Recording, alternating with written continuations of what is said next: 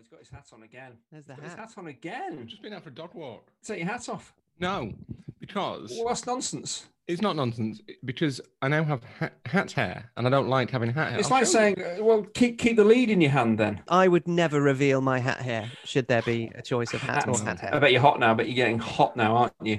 I just, well, I'm not. I, I, do you want to know why I'm wearing this jumper? The fleece or the The fleece. The fleece. yeah. Okay, So- tell us. Ed, my son, is a Yes, we know that. Yeah. yeah. is he is my son, and he is a DNA bit of a. He's kind of a, unlike me, but like his mother. He's like a fastidious dresser. So he has this big psychological block on wearing any color of trouser that is not blue, black, or grey. Which, ironically, are the three acceptable colors of trouser for men. Any other type of trouser. I've been told that Nikki said to me, I have to go. I get to mid fifties, you have to start wearing raspberry trousers. Raspberry and not. mustard. In Portugal, you can get away with them, but not in this country. I, I would accept khaki Yellow, as as an acceptable color. Uh, mustard. No, brown. In certain, well, would you wear a brown that's not khaki? Probably not. rust. Mushroom coloured, maybe. Mhm. That's, Um, that's virgin on brown. So it's get close to brown. you're what saying a lot of mushroom. brown colours. Uh, so the three the three main colours, three acceptable colours of trouser are blue, black, and grey. Yeah. Borderline colours that I'm prepared to tolerate, sort of nice olive green, and a subtle a subtle green, quite a bluey green, and a deep dark green, and khaki. They're fine. That's Where are we three- going with Three this? types of green. Where are we going with this? You only did one So- type of blue, and you've done three types of green. Well, blue is a broad, you know, that any shade of blue, basically, apart from Portillo blue, is fine. but anyway, so Ed won't, will only wear blue, grey, or black trousers. But because he is he is going through the um the important rite of potty training at the moment, Uh-huh. he he's going through trousers at, quite- at quite a rate, as you can imagine. So this morning we Stick had to put brown. him in his pair. That's a good point, actually. We had to put him in a pair of green trousers that he's got that he doesn't like. Oh. So he said to me he was getting dressed, Daddy, will you wear green trousers today? Yep. And I said, Yeah. And he was wearing his grey fleece as it's cold. And he said, you, Will you wear a grey fleece today? So I said, Yeah. So I've dressed effectively as Ed for the day Yeah. to make him feel comfortable. That's why I'm wearing is this that- fleece.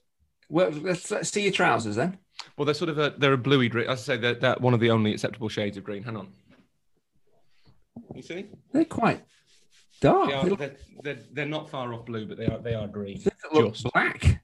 They're not black. That's you being colourblind, Chinch. No, no, no, no. They look really dark. Hugh, they look Yes. dark trouser, didn't they? The the the aspect made them uh, appear black. Yeah, yeah. They're not black. I can assure you. They're, they're not. They're not hundred percent green, So- but they're greenish. What happens if Ed decides he wants to wear a tutu in the future? Are you going to have to then wear a man-sized tutu to keep him company? If he wants me to, yeah, that's fine. If that's what he feels comfortable in, That'd be problem. worth seeing. That that'd be worth seeing. I don't think we need to. You know. Yeah, he can wear whatever he likes. it's a very outdated uh, choice of negative clothing for a young boy Yeah. there, Chinch. Come on, Chinch. Come on. No, I was just 20 trying to say something relatively extravagant. A tutu. What else could he wear? Like a clown's costume? A clown's Would costume. you say, right, you got daddy? Can you dress? Can you dress like a clown, please? a to keep me- gigantic Carmen Miranda fruit hat. What are you doing? You googling? I'm googling internet speed test. Oh, how is Oh, it today? Again. 44 megabits download. That is fast, super fast. Upload, not quite as good. Yeah, upload is what we need. We need upload. Three. Yeah, All this, all this broadcasting, all this nonsense. Yeah. is all upload. now that everyone's got a podcast, every Isn't Tom, quite, Dick, and isn't it quite nice to Andy. be doing this of an evening, though? Isn't it quite? Is it good? Yeah. Are you Is not wearing work- trousers? I am wearing trousers.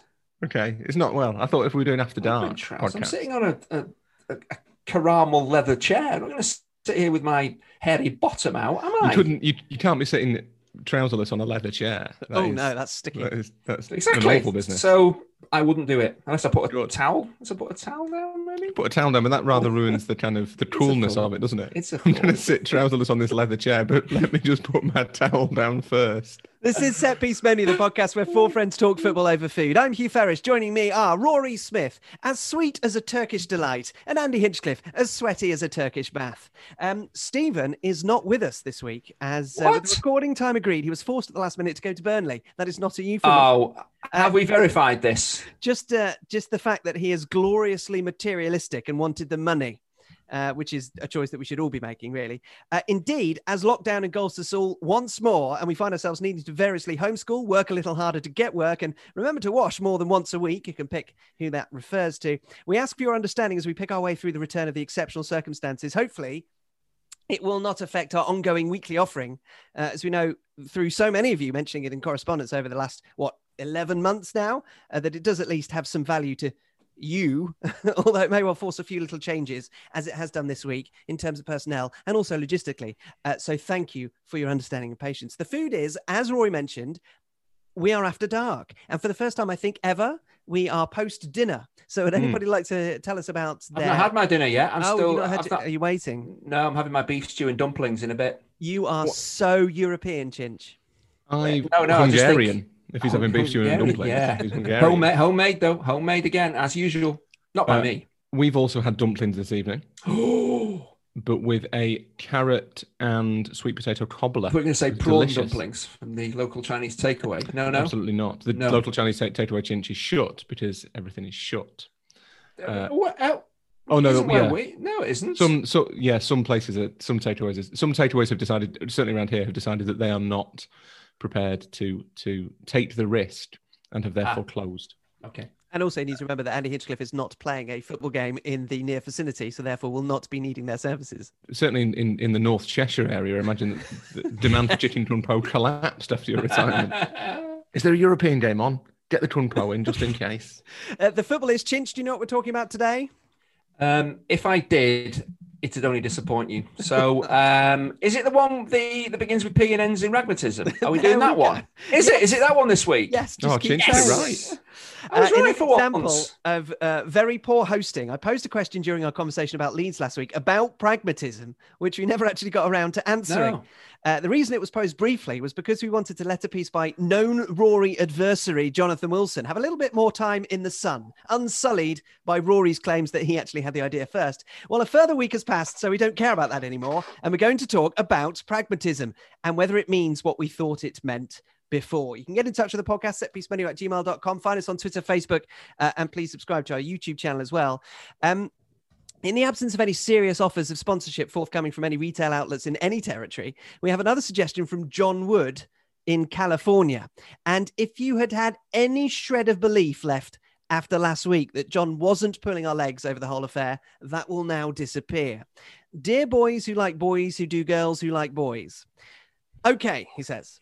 My cousin has another idea on sponsorship. He, his name's Ned apparently, has moved to a small Midwestern town called Springfield and is opening a shoe store and not only wants to be a sponsor of his favorite pod, but would like to offer Andy a deal to be the spokesperson. The shop is called My Left Boot. And he really hopes it will have crossover appeal. His two sons, Rod and Todd, uh, there's the game changer, will be in touch soon with all the financial details. Oakley Dokley, as my cousin likes to say, my work is done. John Wood, Huntington Beach, California. Thanks, John. The jig is up. And uh, our search for sponsors continues. Does that mean the previous one wasn't real? He- Hell, Michigan is a place, no? Yes, yes. Yeah. We did our due diligence on that element of it. well, look, if people are going to target us with malicious falsehoods, there's a limit to what we can do. We don't So I have a was, get, staff. I was getting my hopes up there as well, thinking I could be. I'd be an excellent spokesman, wouldn't I? Yeah, you won't want to use the face. You'd only want the, the voice, wouldn't you? You There's no were- way can you were- his face in front of any shop. Do you do you blame that for the failure of those weird gold boots? It can't really be failure if because I never actually wore them. But you did Paolo promote Di Canio was Paolo Di Canio was the only gold boot wearer that could get away with it. I would. They, they were only a, a marketing tool, uh, which failed miserably.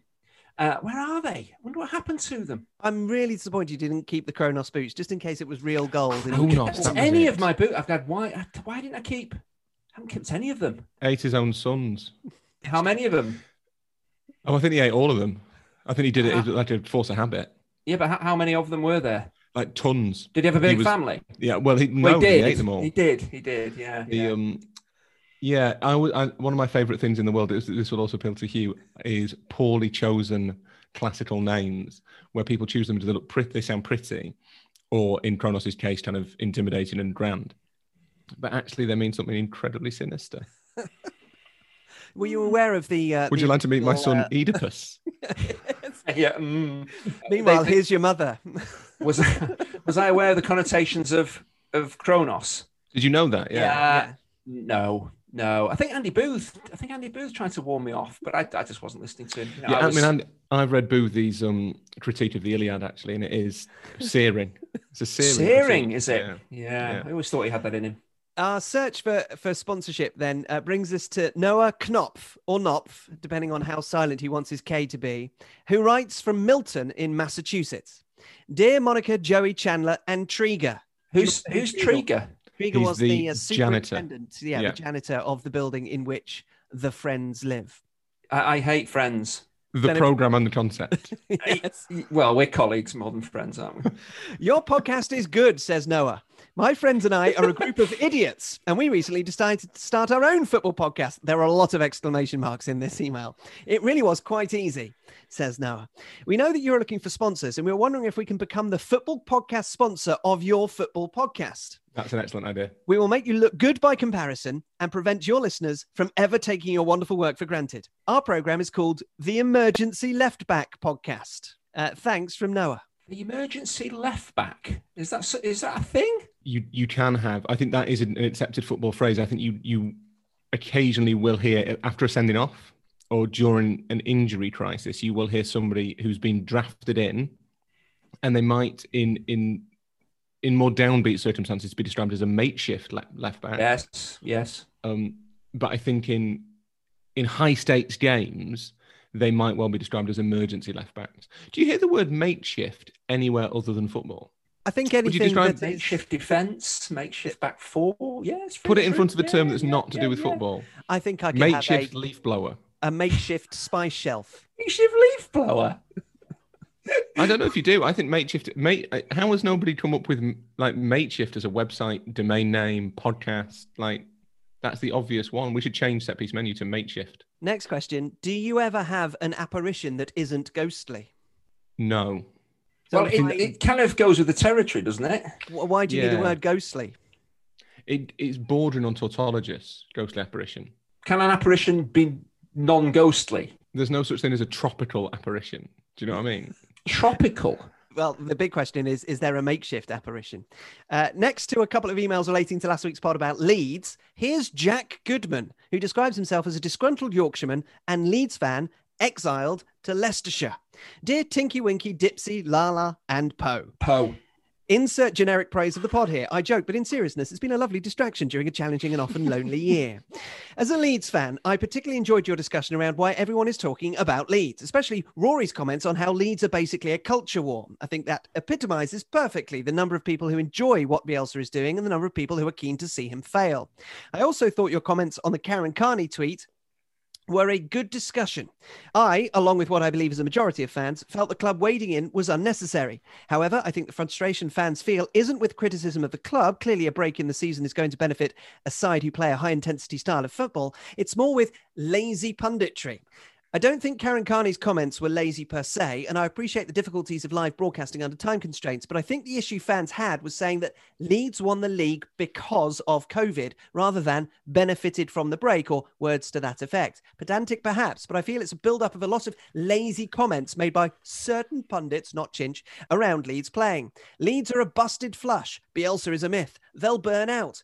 Throwaway comments with no thought behind them. Even in the Burnley game, Chinch and Steve were speaking about, TV coverage talked about how Bielsa had changed his style to three at the back after the Manchester United defeat, when in reality, Kalvin Phillips regularly drops into form at third centre back whenever Leeds come up against a team playing two strikers. Perhaps it's nitpicking and pedantic, but I think the reason Leeds fans feel so frustrated by certain criticism is the build up of lazy comments that we've heard from certain pundits commentating on the team this season. Saying that, the 3 0 defeat to Crawley in the FA Cup was embarrassing. And we deserve all the criticism we get for that performance. Keep up the good work. It's keeping me, and I'm sure many other people, sane during this bizarre time. Uh, that's from Jack Goodman.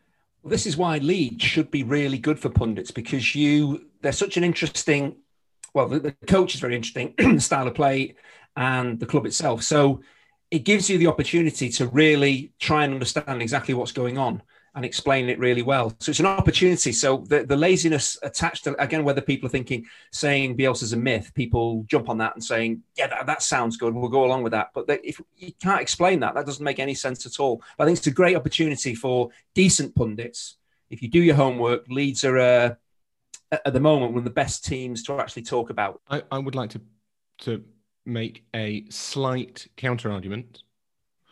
So I, I don't agree with what Karen Carney said. I, I don't think that's right. And I th- what did she actually say? What was what she actually said was that she did say that Leeds won the lead because of COVID. I think you can. It's safe to assume she's a really she's a really intelligent woman, is Karen, and she's a good pundit. So she, I think it's probably fair to say she misspoke. She didn't quite mean to say they won the lead because of COVID. She meant to say, as Jack says, that they were maybe assisted in winning the lead by the break caused by the pandemic, which is is not something I necessarily agree with, but it's a valid, like, coherent point.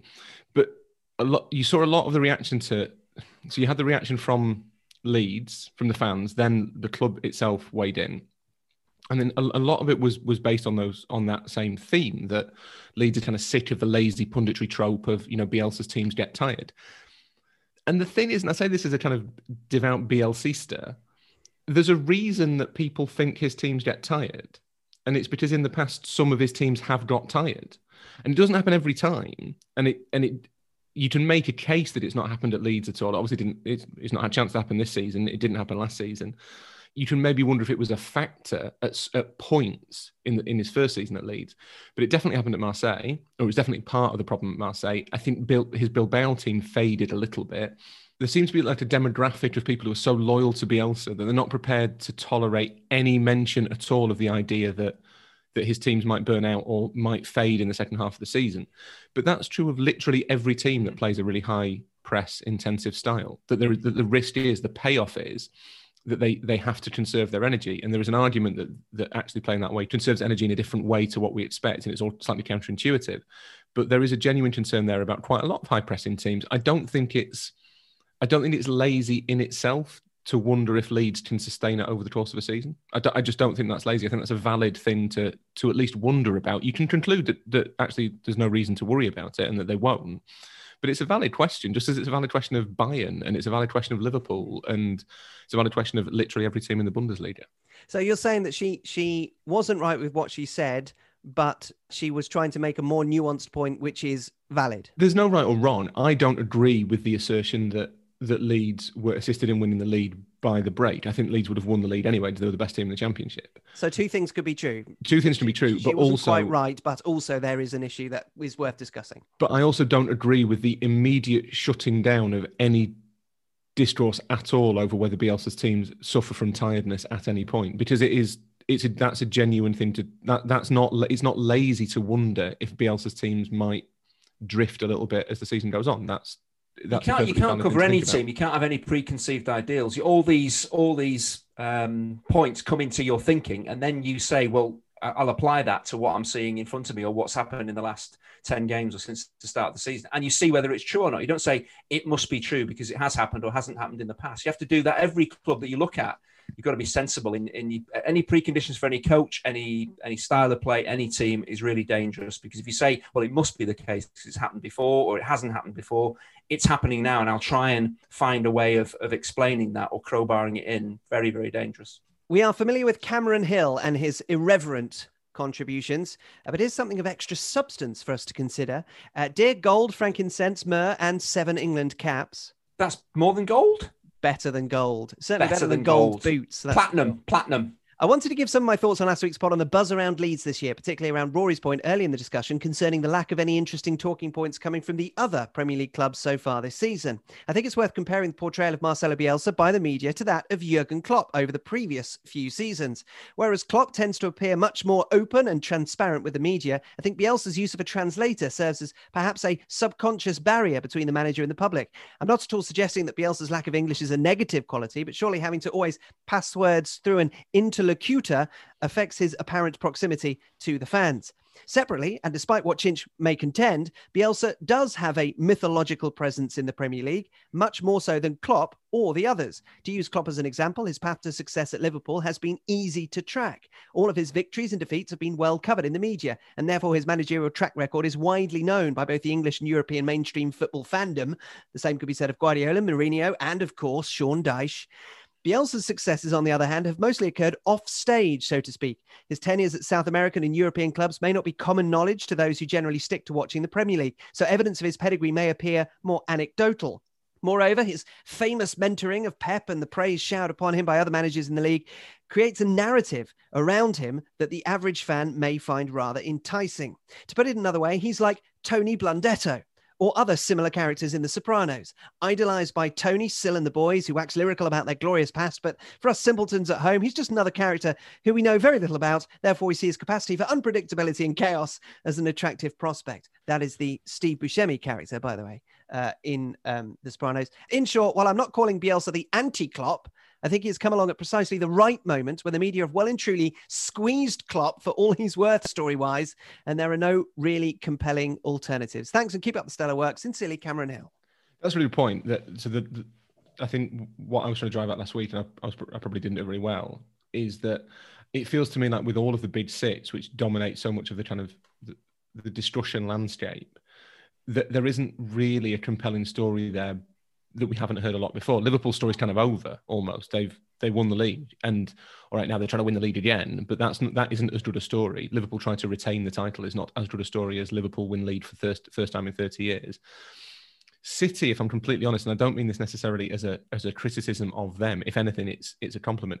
City are actually quite boring. United is United are interesting, but it, they're interesting in exactly the same way they have been for the last two years and possibly longer. Arsenal, same really. Chelsea, Chelsea are probably the most interesting of the top six. Maybe Mourinho, Mourinho at Spurs.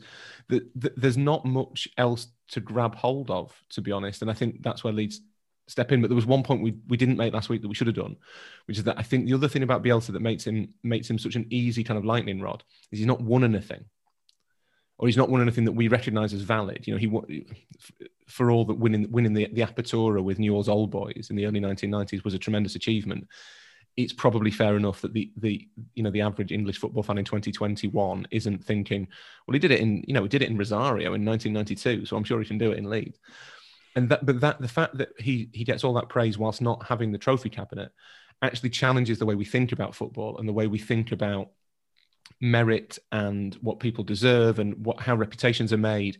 I think to a lot of people, it, it is probably slightly myst- mystifying that this coach who's never won anything noteworthy has this reputation that the that makes him not just the equal of, but superior to Guardiola and Pochettino and all of these others. And I think that is a is a is a really significant part of why he's such a either good talking point or such a kind of in a certain sense like divisive figure has a biography ever been written of Marcelo Bielsa? Has he has he done any writing himself? You know, to actually find his view of all this of himself. Has he ever done anything like that? I don't know if he, I don't know if he's written anything, um, but Tim Rich's biography of him, uh, which is called Man Qua- looks which is, at Man bookshelf. looks at bookshelf to remember, yeah, it, it, which is called The Quality of Madness and is very good. Mm-hmm. Um, is is well worth reading. You can that- borrow. Would you like me to send me send you my copy, Chinch? Um, Would you like that if I wrapped it up with a pretty bow? if you could please, yes, please, yeah, stripe paper. Christmas wrapping cast-offs like everybody else. Oh, Chinch. really? I'll, I'll I'll take that. freshly bought, by the way, in the sales. Uh, but yeah, the, the title of that from Tim Rich hints at what you're talking about the, the, the quality of madness and the, the relative values of things like being a renegade are things that can sometimes mean as much to people as just winning trophies. But Um, is is Bielsa mad or a renegade? I think he's Well, probably. this is what we're going to come on to, isn't it? Yes, we're going to come beautifully teased, Chinch. Can you, Thanks. can you remember that? I didn't even mean to do that. It's just a natural flow we've got. You, you are a genius. Finally, to a Chinch related missive from Sinan Eccles in response to our Christmas two parter on nostalgia. As a fan of both Set Piece Menu and Back to the Future, your musings on how Chinch would fare in bygone eras has provided a welcome distraction to me in between manning the COVID wards at my hospital over recent months. An important variable you haven't touched upon in detail is the mechanism by which Chinch would find himself in the past. It is taken as read that he would have had 1990s levels of fitness and technique, but it is unclear whether this would have developed within Chinch despite being born and living in a bygone era, or if a modern Chinch had been transported back in a DeLorean or wandered up a good night, sweetheart style street. That's a very niche reference for all those people who like 1990s sitcoms in the UK. The difference is important as it would determine Chinch's awareness of Chinese food. I would hypothesize that if growing up in the bygone era, the relative lack of availability of Chinese food in Britain, certainly outside of London until well after World War II, and Chinch's lack of awareness of the cuisine would mean improved levels of concentration during the latter stages of matches, enabling him to thrive. However, if a 90s chinch was transported back, fully aware of the existence of Chinese food, knowing that it would not be accessible post match, I'm assuming he's hmm. sticking around rather than freely traveling back and forth between eras, I fear that his consciousness would be haunted by this knowledge, possibly destroying his concentration and indeed his career. Essentially, Chinch's nostalgicizing for noodles would destroy him.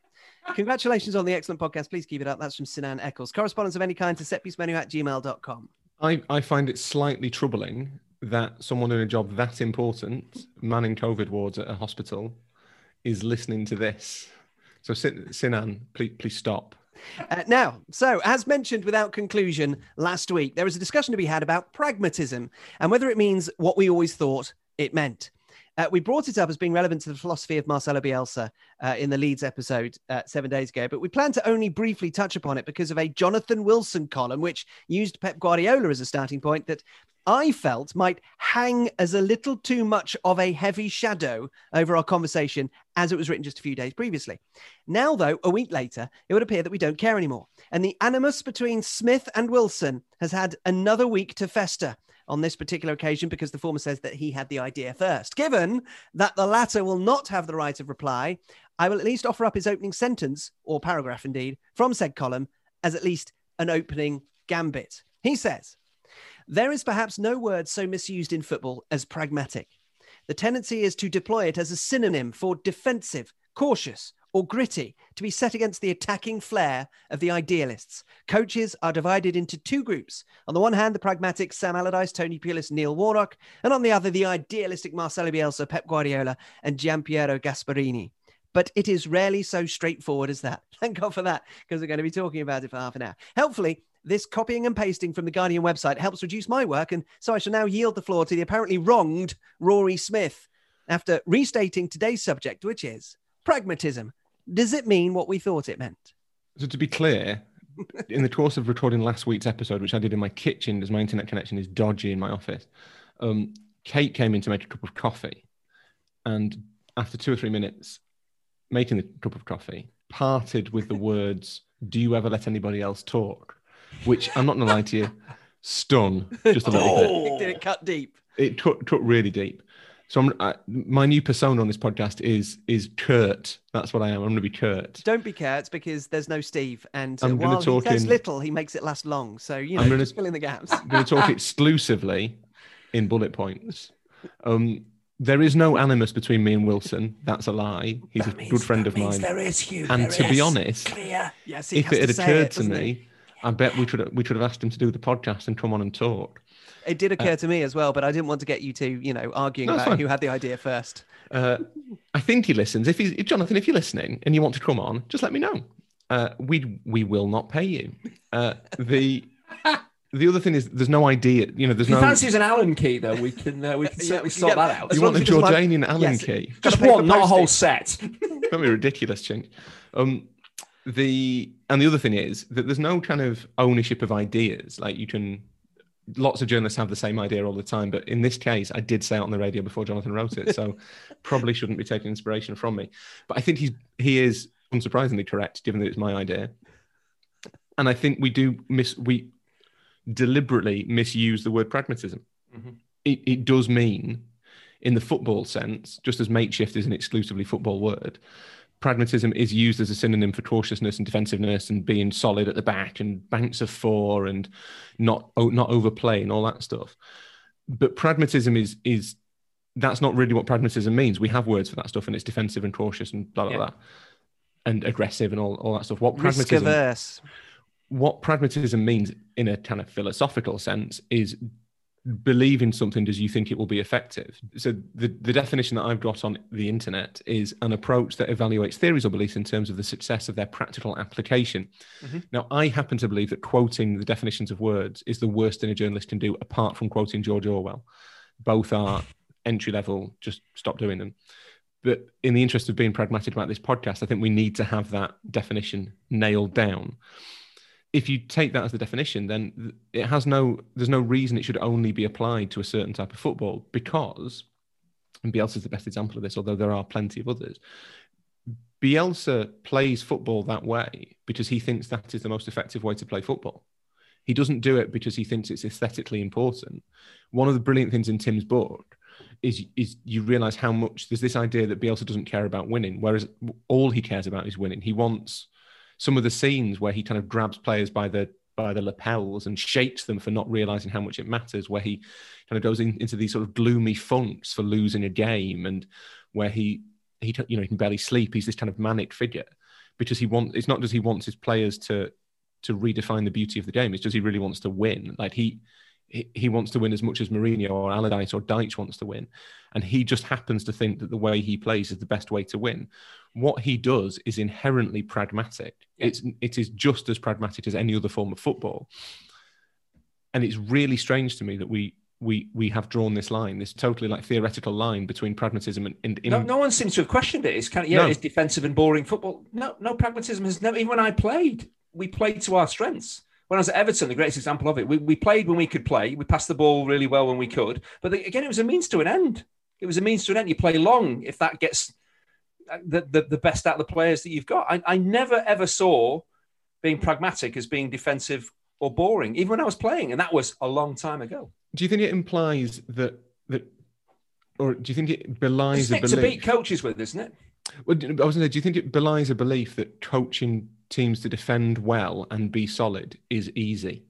Well, how many times I must have said in commentary, they're a team that they're not a defensive team. They're a team that defends well. And there's a huge difference in that. There are defensive teams who sit behind the ball and basically just boot the ball up and wait for it to come back and defend again. Or there's teams that defend well. There's a huge difference. Neil Warnock, again, there's a game I did a Middlesbrough game recently against Blackburn. And I had to make that point because they should have won the game. It finished nil nil, but they actually defended really well, but they weren't playing defensive football. But because it's Neil Warnock, and it finished nil nil. Oh, very pragmatic, very boring, very defensive. It wasn't like that at all. That's not how that game was played. It's not how he plays. He tries to play the game. Often, I think that part of the problem is that is that we when we evaluate a game, we we almost forget there's two teams in it, and often you have a game that ends with ends nil nil. Say probably the, easy, the easiest example, where one of the teams has been extremely def- seems to have been extremely defensive and it's assumed that they meant to do that. Or they've been and forced. Been no forced one yeah. ever stops to think, well, actually, maybe the other team didn't let them attack.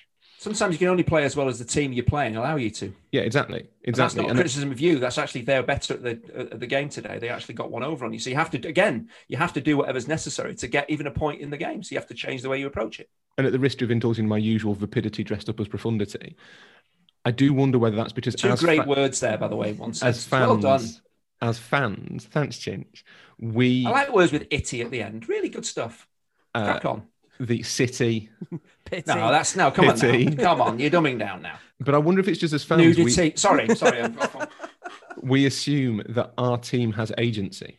So if you're if you're a Plymouth fan and they're playing Torquay to choose two teams that will not sort of spark a huge kind of response of, of anti Devon bias, the I don't know is Plymouth in Devon? Yeah. Yes, they're both in Devon. Yeah, yeah, yeah. They're both in Devon. Yeah. Is that a derby? Plymouth Torquay? Massive. Who else are you going to play in, in Devon? Good question. What else is in Devon? Exeter? Tiverton. Tiverton. Could be Tiverton. Anyway, if you got Plymouth Torquay, the, slagging um, off Devon like this. There's going to be they're going to be marching. Listen, is it the M5?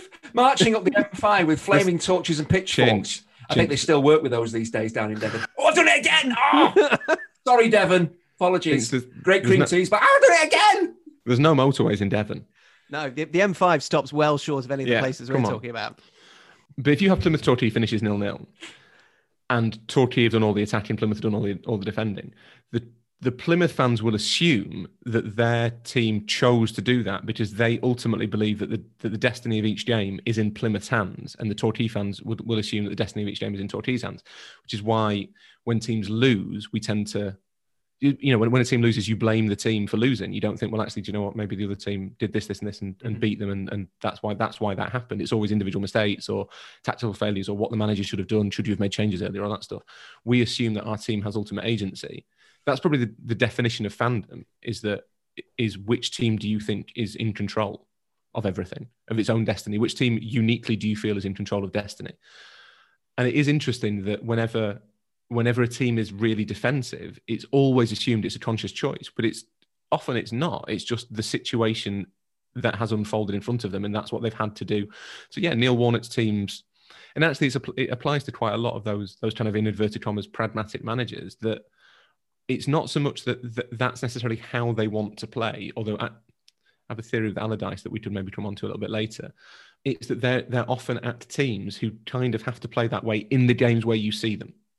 So if if you mainly watch Burnley against the Big Six, they probably are playing that defensive football, that pragmatic football. But that's because that's all they can do because the other team are also on the pitch and also have agency.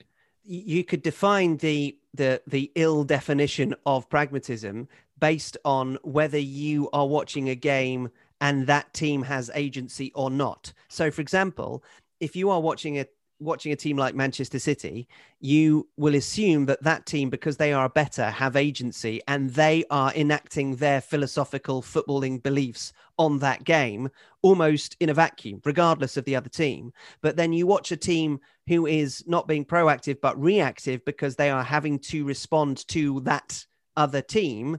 They are labeled as pragmatic. So you are either watching a team who seems to be having the agency on a game of football or a team that doesn't. And the team that doesn't is called incorrectly, as we've been talking about, pragmatic. I was so listening, you... but I was also being sexually assaulted by a dog. Oh right, sexually assaulted. Yeah, Hector, it is. It is after dark. Mind Hector's, uh, Hector so has taken, taken taken the, the podcast after dark literally, and is now humping my leg. So, oh god, it's hard to. Oh, would you would you like me to repeat help. any of that? No, no, it's fine. No, no. well reasoned thought. If if Fulham are playing Manchester City, are, are we saying Fulham fans are saying the twenty five percent possession that our team are having? That's that's what we plan to do in that game. Not the fact you're getting totally and utterly dominate. You can't seriously be saying no, we're no, in no, charge of this. Right. To, to, to put that that um, perfectly well reasoned thought into some, something slightly more practical. Manchester City play Fulham, and Fulham are well known as being a team who would like to play with the ball and have a certain philosophy enacted by Scott Parker over the course of the last year and a bit, which is it's parkable. It's, it's parkable and it would not be considered to be pragmatic. However, if you are Manchester City playing against Fulham, the pragmatic team out of those two would probably be Fulham because you're not going to have any of the ball and it looks like you're just trying to play for a nil nil. But if Fulham are playing a team, for example, from the Championship in the Cup, and they are expecting to have most of the ball, they would not be considered the pragmatic team, even though they are enacting exactly the same philosophy in exactly. both matches. And crucially, both teams in both situ- all teams in both situations have been equally pragmatic. So Man-, Man City play Fulham and have all the ball. Fulham set up as you know four five one whatever, and are described as being pragmatic for that occasion. Chinch is right. I don't think their fans would assume that's what they wanted to do was to have twenty five percent of possession. And it's interesting actually. I wonder how much the the dominance, the the the split between the haves and the have-nots, the, the, the absolute elite and everybody else is changing the way we perceive the way our team plays. But both both Fulham and Man City in that in that situation are being equally pragmatic. So Fulham are, are playing the way they have to to try and survive, to try and nick a result, whatever the, the plan might be. But Man City are being pragmatic in having the ball, dominating the ball, because that is what Guardiola thinks will lead is the likeliest route to victory, but also that having the ball in Guardiola's conception of football is the most cautious approach. There's a the, the best way I think of understanding like the Mourinho Guardiola dichotomy. There's that great quote in Diego Torres's book from Mourinho that the team who has the ball has the fear, and what he means there is that if you if you have the ball, you can make a mistake, and we, will punish you. So you're you're worried. So we don't need to have the ball. We just need to have the potential to make a mistake. Guardiola wouldn't go along with that, but his desire to dominate possession is is based on the idea that the team that doesn't have the ball can't hurt the opposition. So he keeps the ball because it's a way of keeping himself safe. His teams want the ball because it's a way of keeping their goal impregnable. And and the high line is because he wants the ball and as all far the players away as possible. As far away from and to, to, to quote books, Martí Perarnau says that that Pep Guardiola would describe himself as, probably uh, not quite as declamatory as this, but as a defensive coach, because as you yeah. say, he is setting his entire philosophy up on the fact that he doesn't want something to happen. And so he is ensuring against that thing from happening by doing everything that he does offensively. Yeah, and do you know, there's in lots of different ways. I think we we we read football we kind of read football wrongly, not necessarily wrongly, but like in the opposite way to how coaches want. So if you think about Klopp's Liverpool, Klopp's Dortmund, that pressing style, that's based on on the idea that it's better not to have the ball. It's better if the opposition have the ball near their own goal. That's the best time for for a pressing team. That's the, the ideal situation. The opposition has the ball near their own goal because that's the greatest creator. We think of, of Guardiola's football as being inherently offensive and beautiful, and it can be offensive and beautiful, but it's rooted in caution and defensiveness because if you have the ball, the opposition can't score. Mourinho's football is defensive and cautious, but it's rooted almost in an attacking sense. That caution is rooted in, in the sense of we can hurt them when they have the ball. It's all, um, to use the technical term, arse about tit. yes, and and and the, the essence of of Mourinho being like a cage tiger or some sort of fearsome animal ready to pounce and that that is his the essence of what he is trying to do when he doesn't have the ball. Um, That's exactly what happened in the Leeds game. If you look at the goals that Tottenham scored in the Leeds game, Leeds gave possession away, high up the pitch in their own half, and Tottenham two passes goal. So that's exactly what Marine. That's exactly what you were talking and, about. And against you're and most against you're most risk City when you're well. a possession-based team on the edge of your own penalty area. One stray pass, we, we're ready for it, and we, we score from that, and they win the game three 0 In fact, if you look at the possession wonder, stats.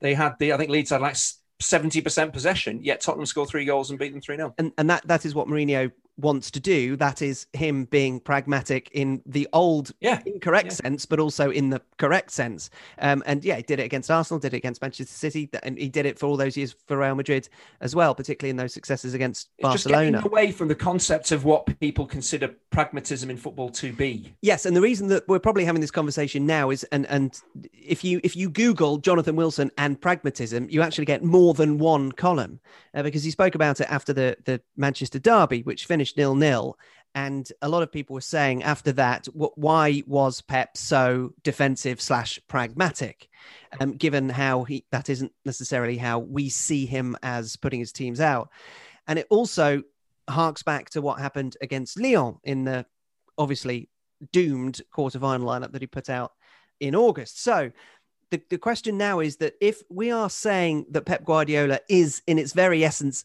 pragmatic because he is producing a football team and a style of football which he thinks will be inherently successful. How, how do we now then try and reconcile the fact that he is being called pragmatic in the old incorrect sense by on the odd occasion putting in a double pivot and having one extra defensive midfielder to try and counter the prospect of counter attacks, which of course is why he chose that lineup against Lyon and why he played that way against Manchester United because of recent results against them. That's still a pra- there's there's no harm. It's Maybe that's the problem. His It's approach, whatever it might be, with the personnel, with the format, his style of play is designed to give his team the best chance of winning. To me, that's what it is. It's playing to your strengths, and to me, again, assessing the opposition and what can hurt them best and what you worry about them. I guess that that to me, it's not being that again. It's, the getting away from pragmatism equaling defensive. It- but It- the- it's not right. the thing with the double pivot that that Pep's been doing, and, and uh, this has been a weird season. It's not a season for predictions, but it does look as though he's judged it kind of right, almost in that City over the first half of the season have have kind of conserved energy. They've been a little bit subpar. They've not been quite as as breathtaking as they can be. They now, as we go into the second half of the season, suddenly look like they've got the kind of they've got the legs basically and the squad depth to to kind of ease away. They've got a really, really kindly run of fixtures over the next three, four weeks uh, through January, January and early February. And you want, you do wonder whether Pep's kind of been building towards this, almost sacrifice the points early on so that his his team can can kind of finish strongly, effectively. The double pivot is is a pragmatic move because he thinks it increases their chances of winning by because it reduces their chances of conceding. But that's not a particularly useful way of describing it. It it what it is is more cautious. There's no question that Guardiola City this year are more cautious. They are more concerned with with making sure that they're not as exposed at the back. That you have that Rodri and and either Fernandinho or Gundogan double pivot. I think although Ruben Dias has looked really good since he came in, and and John Stones seems to be having a a bit of a, a revival, which is really nice to see for John Stones, because it does it does feel as though he's drifted for a couple of years, and it's a real shame for a player that talented. But you do wonder, as always in that in that situation, how easy, how much that is to do with Ruben Dias being a sort of defensive Adonis, and how much it's to do with John Stones being completely reborn, and how much it's to do with the fact they're actually they've got a bit more protection in front of them. That's that's really hard to separate. It is more cautious, and no question about that. I think it looks to me like Guardiola's thought, right, we'll we will rebuild the, the spine of the team, we'll redefine the spine of the team to make ourselves harder to beat, and we will rely on the fact that we have enough attacking talent, maybe not to score five or six goals every game now, but we can score two or three, and that's enough for this for this for the time being.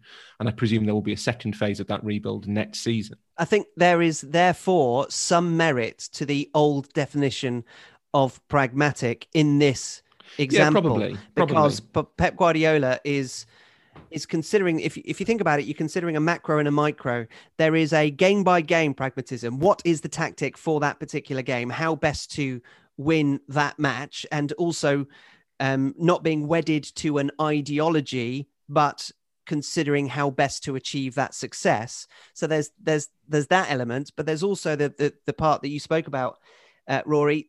There is a grander plan which is different in its makeup this year because you are having to consider the, the extra difficulties and the scheduling constriction that will mean that you are planning your 38 game season in a completely different way. So that again is arch macro pragmatism where he's thinking about March and April and how best to succeed when others might not be thinking to that extent of that time so you can maximize the difference between the, the possible success and those others falling off. And I know he's your best mate, Rory, but I spoke to Ilkay Gundogan just the other day, and he said, "Oh, Gunders, how is he? Gun, Gun, Cheating on me with you two clowns." But he he he was talking about the fact that yes, he played as a double pivot, but not not that much recently. Mm-hmm. And so, as Manchester City have flowered, if you like, in terms of getting back to the form that we perhaps expect of them more often, they've not, they've not been playing a double pivot. So it's it's genuinely like he has put in place the foundations for something, preparing for something that is different in the latter stages of the season. And he's almost got to that point already, even though we're only what 17, 18 games for, for City as, as we speak, is only 15 games in. But you are in a situation where he has been pragmatically, in the correct sense, thinking Exactly, about yes. how best to succeed, not only in terms of matches and the tactics within those 90 minutes, but also in the, over the long term. And I think it's a very interesting example of the the kind of like the half paradox of what we're talking about, the two meanings of pragmatic. It's yeah, it's, it's understanding what exactly it means, whether it be one game, five games, ten games, or a season. Trying to again get the best out of the players that you have, playing in a way that enables you, that gives you the best chance of winning individual games and winning competitions.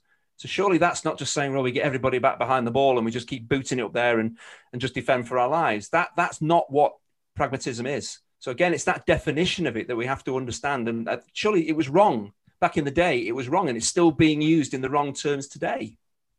I think a more useful phrase than than pragmatic is probably is probably something around fear.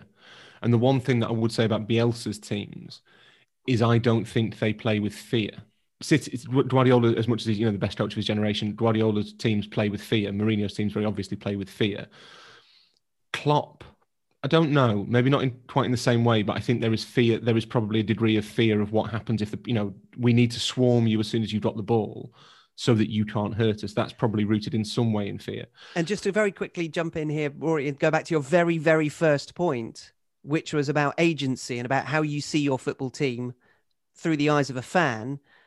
To say that a football team has fear is considered by that fan to be a derogatory statement. And Yeah, yet, as we as as we're saying it now, it should not be. And to have fear is a, it, an essential cornerstone of how you set your team up. And there's Yeah. nothing wrong with it because look at all these teams with fear, all these managers with fear who are incredibly successful. Yeah, and you need to have fear because you need to worry what hap- You need to worry about what happens when the opposition have the ball. You need to have fear. That is sensible. That's part of how you We actually live, we, we live our lives in that way, don't we? Worrying about what the worst that can happen. So it's no different in, in life than in football, is it? To, to say that it's the word. I think the word fear. Yeah, it has a It, it makes sense, people think, yeah. oh, that means our team are afraid to play or afraid to do certain things. No, I think it's if you used a different word than fear. And That's because what fans don't like. exactly when you're a fan because you don't consider the fact that there is another team on that pitch you don't consider that they may have a threat that will lead to your team having fear It's a and philosophical fear, isn't it? Yeah. Yeah. Yeah. And I, the one the one team that you you watch them and you think you're genuinely not kind of afraid of what they can do to you is Leeds. And I mean, I was at the I was at Old Trafford when you when when Manchester United beat Leeds United by six goals to two, and it was really striking. I mean, it was a bizarre game anyway because Leeds could easily have strawed seven in that game. They had they had seven. I good think they had 17 shots apparently in that Yeah, it game. was- Leeds. And- and United only- eight on target. Or something United crazy. only had 24, I think, so it was it was Yeah, fairly and- close. Bonkers, bonkers. And Man United's um Man United's figures were slightly bolstered in the last. There was a little flurry with about ten minutes to go where they had about six or seven shots in a few minutes, and that suddenly before that it was roughly level pegging, and there was a point in that game where you thought actually, do you know, Leeds need to be a little bit more afraid, because it's really obvious that that Man, that Man United can hurt them every, and are hurting them every time they go forward. And if anything, I think that's a maybe a, a more useful way of of posing the BL the, the dilemma that Bielsa poses us is not to say should he be more pragmatic because as we've established by our standards very quickly and very easily, he is he is being pragmatic. He's being pragmatic, and to be honest, the results of his pragmatism are there for you to see. That his team are mid-table in the Premier League. That's pretty pragmatic. The, the, a team that of this budget, you know, with with these players that he most of whom he found mid-table in the Championship, are now mid-table in the Premier League. That's pretty pragmatic. The better question maybe is do do Bielsa's teams need to have a little bit more fear? That I think is a more useful way of kind of examining. Well, what's really examining the interesting is phenomenon. normally as, as players, that the fear kicks in individually. That if you keep playing a certain way and the opposition keeps scoring, that you start to think, I've got to stop. He's telling me just to keep careering forward, careering forward as a fullback playing for Leeds. Would there not come a point where, or again, if you're not brainwashed, but again, if you're trained to play in a certain way, you just keep doing it, whether the opposition are four, five, six, you just keep doing it. Because naturally, you'd start to be a little bit more, hang on a minute, surely I've got to do a bit more defending if we're looking to keep out. See, but they don't seem to do that. You're absolutely right. I think maybe players of a a different level or a different experience maybe would start to question or change what they actually do during a game to maybe counter what's actually happening. So for players just to continue to do what Bielsa tells them to do, I find quite interesting as well. Maybe again that's championship players playing in the Premier League. I don't know. I wonder, you know, if it's championship, not championship players, if it's players who are in awe of their coach and that they see what Bielsa's done for them. Yeah. They see the progression they've made under his tutelage. They must feel that as well within themselves. Yeah, They must yeah. feel that they are playing, you know, out of their skins. So He they owe him some- this. Yeah. Well, I just wonder if there comes a point, and this applies not only to Bielsa but to Guardiola, to Klopp, to Mourinho, all these kind of iconic coaches, and we now have a cult of the of the iconic coach. That's what everyone's looking for. I wonder if the players think that this person who's done so much for me is asking me to do this. My gut tells me it's mad, but do you know what? He's been right before, so I'll keep doing Yeah, it. yeah, Let's see what happens. And the other thing, actually, I wonder is whether more and more players of this generation aren't making the same judgment calls in real time that players of your generation would have done. That they are they are so used to following instructions that going out onto a football pitch is not to express yourself; it is to follow instructions. That you there is They no room for interpretation. automatons. Don't tell me that. Well, I wouldn't, but I think under under certainly if you look at because I always felt we, you know, back in my day, we were just kind of doing as we would, not not to the depths and the levels that the modern player would, uh, the nuances of the game, the understanding of tactics. We we, we kind of did as we were told. Um, But and you that's basically the, so that's the same thing as the, the players of today. The Leeds players are being told. So when we when we get the ball, you do this, you do this, you do that. you don't think differently. You do what I'm what I, I told think you to an extent, under certain coaches, yeah, I think if you look at kind of whether it's Liverpool's pressing patterns, like when the angles that you have to run at to, to close players down, whether it's Man City's running patterns in attack, if you, it's really always really striking watching Man City that that, and you saw it. There was a game, was it would it have been last season or the season before when Guardiola was suspended, and he, he wasn't on the touchline, and or he was sent off at some point. And anyway, he wasn't there, and you could tell the players were looking across to the touchline for basically for instructions because Mhm. they're not they've got so used to to having the entire game mapped out for them because of the part of the, the ability of their coach and partly because of the cult of the coach that they're not then I don't think players don't get the impression players make those kind of independent decisions quite so much anymore. I don't think if they've got an instruction, I don't think they're quite as willing to refuse to do Was it just as it makes no sense to them. Would that have been the case at Barcelona with Iniesta and Xavi? You look at what I would consider high quality players who who make decisions for themselves. Would it have still been the same there? Again, was it the same Pep Guardiola there? You do as you're told. You do this when we have the ball in these. Uh, or were their players slightly different for those players or not? But I think I think they were also drilled in that same school of football that they Yeah. that the decisions that Xavi and Iniesta would have made would have been the decisions that Guardiola would have made. okay, I think the that you know they all came through that same kind of theoretical Cruyffian background. So the way they viewed the game would have been entirely yeah. Yeah, Is in, in, in, in individual inst- instances, maybe yeah, maybe Iniesta would have turned once more than Guardiola ideally liked him to. I'm not talking about that kind of that kind of level. And obviously, not not all play all these players don't always make the right decision as just as their coach wants. But I do think the game has become more automated under those kind of super coaches. It's, it's also why you, you hear sometimes that the, the need for a new voice as well, because they might be iconic coaches, but they are intense coaches who will speak a lot and repeat quite a lot to those players who might eventually grow tired of that message or the way that it is delivered. But that's And why players like Mesut Ozil and, and Dele Alli f- find it hard to, to find a place in a team these If you days don't have because that- the coaches yeah. are drilled. This is how we play. You play this position. This is how you play. If you don't do it, you don't play. if you don't have that inherent trust, then it's yeah, it's Yeah, very yeah. difficult to to have that kind of schooling. Uh, just before we finish, um, if we have, as Rory said, for our, by our standards, uh, quite easily come to a conclusion about how managers are pragmatic when they're not considered pragmatic. What about those managers that are considered pragmatic, the likes of, as Jonathan said in his piece, Sam Allardyce, Tony Pulis, and Neil Warnock? We, we've spoken about Neil, Neil Warnock briefly, but bearing in mind that Sam Allardyce has just re-entered our lives, and Rory, earlier you said you wanted to say something about Sam Allardyce. Is, is he a pragmatic coach because he believes that the way that he does things will eventually lead to success? Yeah, basically, I think he is. Diff- they're all equally pragmatic. I mean, they're all pragmatic. Very. few- I don't. I don't know because of any they have been successful, so they must. Yeah, be, I mean, by I don't know of any manager. Was who- Sam Allardyce's Bolton team pragmatic? Well, they're all pragmatic because, but again, they they surely they were using pragmatism to as a stick to beat these coaches with to say you play boring defensive football. It's- Is that it's- why they, those those coaches are, are kind of bracketed as pragmatists? I don't know if it's necessarily a stick to beat them with though, it, because it, it ca- it's often used as a form of praise to say that you need to be more pragmatic. You need to be more like Sean is with Dyche. Mourinho. But with with with Mourinho, yes. But is it is it a form of praise for Tony Pulis and uh, and Sam? Al- I don't. Surely it can't be. It can it can be either. My theory with Allardyce is the same as my. and We, we must we must have done this a million times. We've done like four thousand episodes. I must have walked you through my theory of management self indulgence before. Well, you start it, and if you if if it's something that we've heard before, we'll, We'll set a stop. klaxon off if we've heard it. Yeah, go on. So all managers reach a point where winning is less important to them than being proved right. right. there you go. I just wanted to make the klaxon sound. no, but this but this is also true. This is also true of Jose Mourinho. And the final reference I'll make to Jonathan's piece is that he actually talked about the arch pragmatist Jose Mourinho persisting with something that doesn't work, therefore not being pragmatic at all and being completely wedded to your own ideology d- to the detriment of the team that you are attempting to win with. Yes, but all, all managers, it's true of Mourinho, it was true of Wenger, true of Benitez, true of, of it's probably true of Guardiola, it's probably true of Klopp, that they that they they will all or all have reached the point in their careers where they're whether they know it or not, their like deciding, determining, defining characteristic is that they want all the stuff that they stood stood for throughout their career to be proved right, even when another path might lead them to trophies and success. That that's less important than than their own sort, sort of self validation. And Allardyce, I've thought about this a lot over the last couple of weeks with Allardyce. Allardyce's Bolton team was a little bit more multifunctional than the, the football Allardyce has produced in recent years. So his I think- players.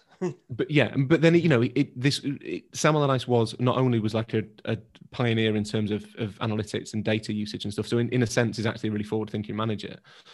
But he was also able to find room for JJ Okocha in his team. Now, I'm not convinced that Sam Allardyce now would get JJ Okocha into one of his teams, or the modern equivalent of JJ Okocha.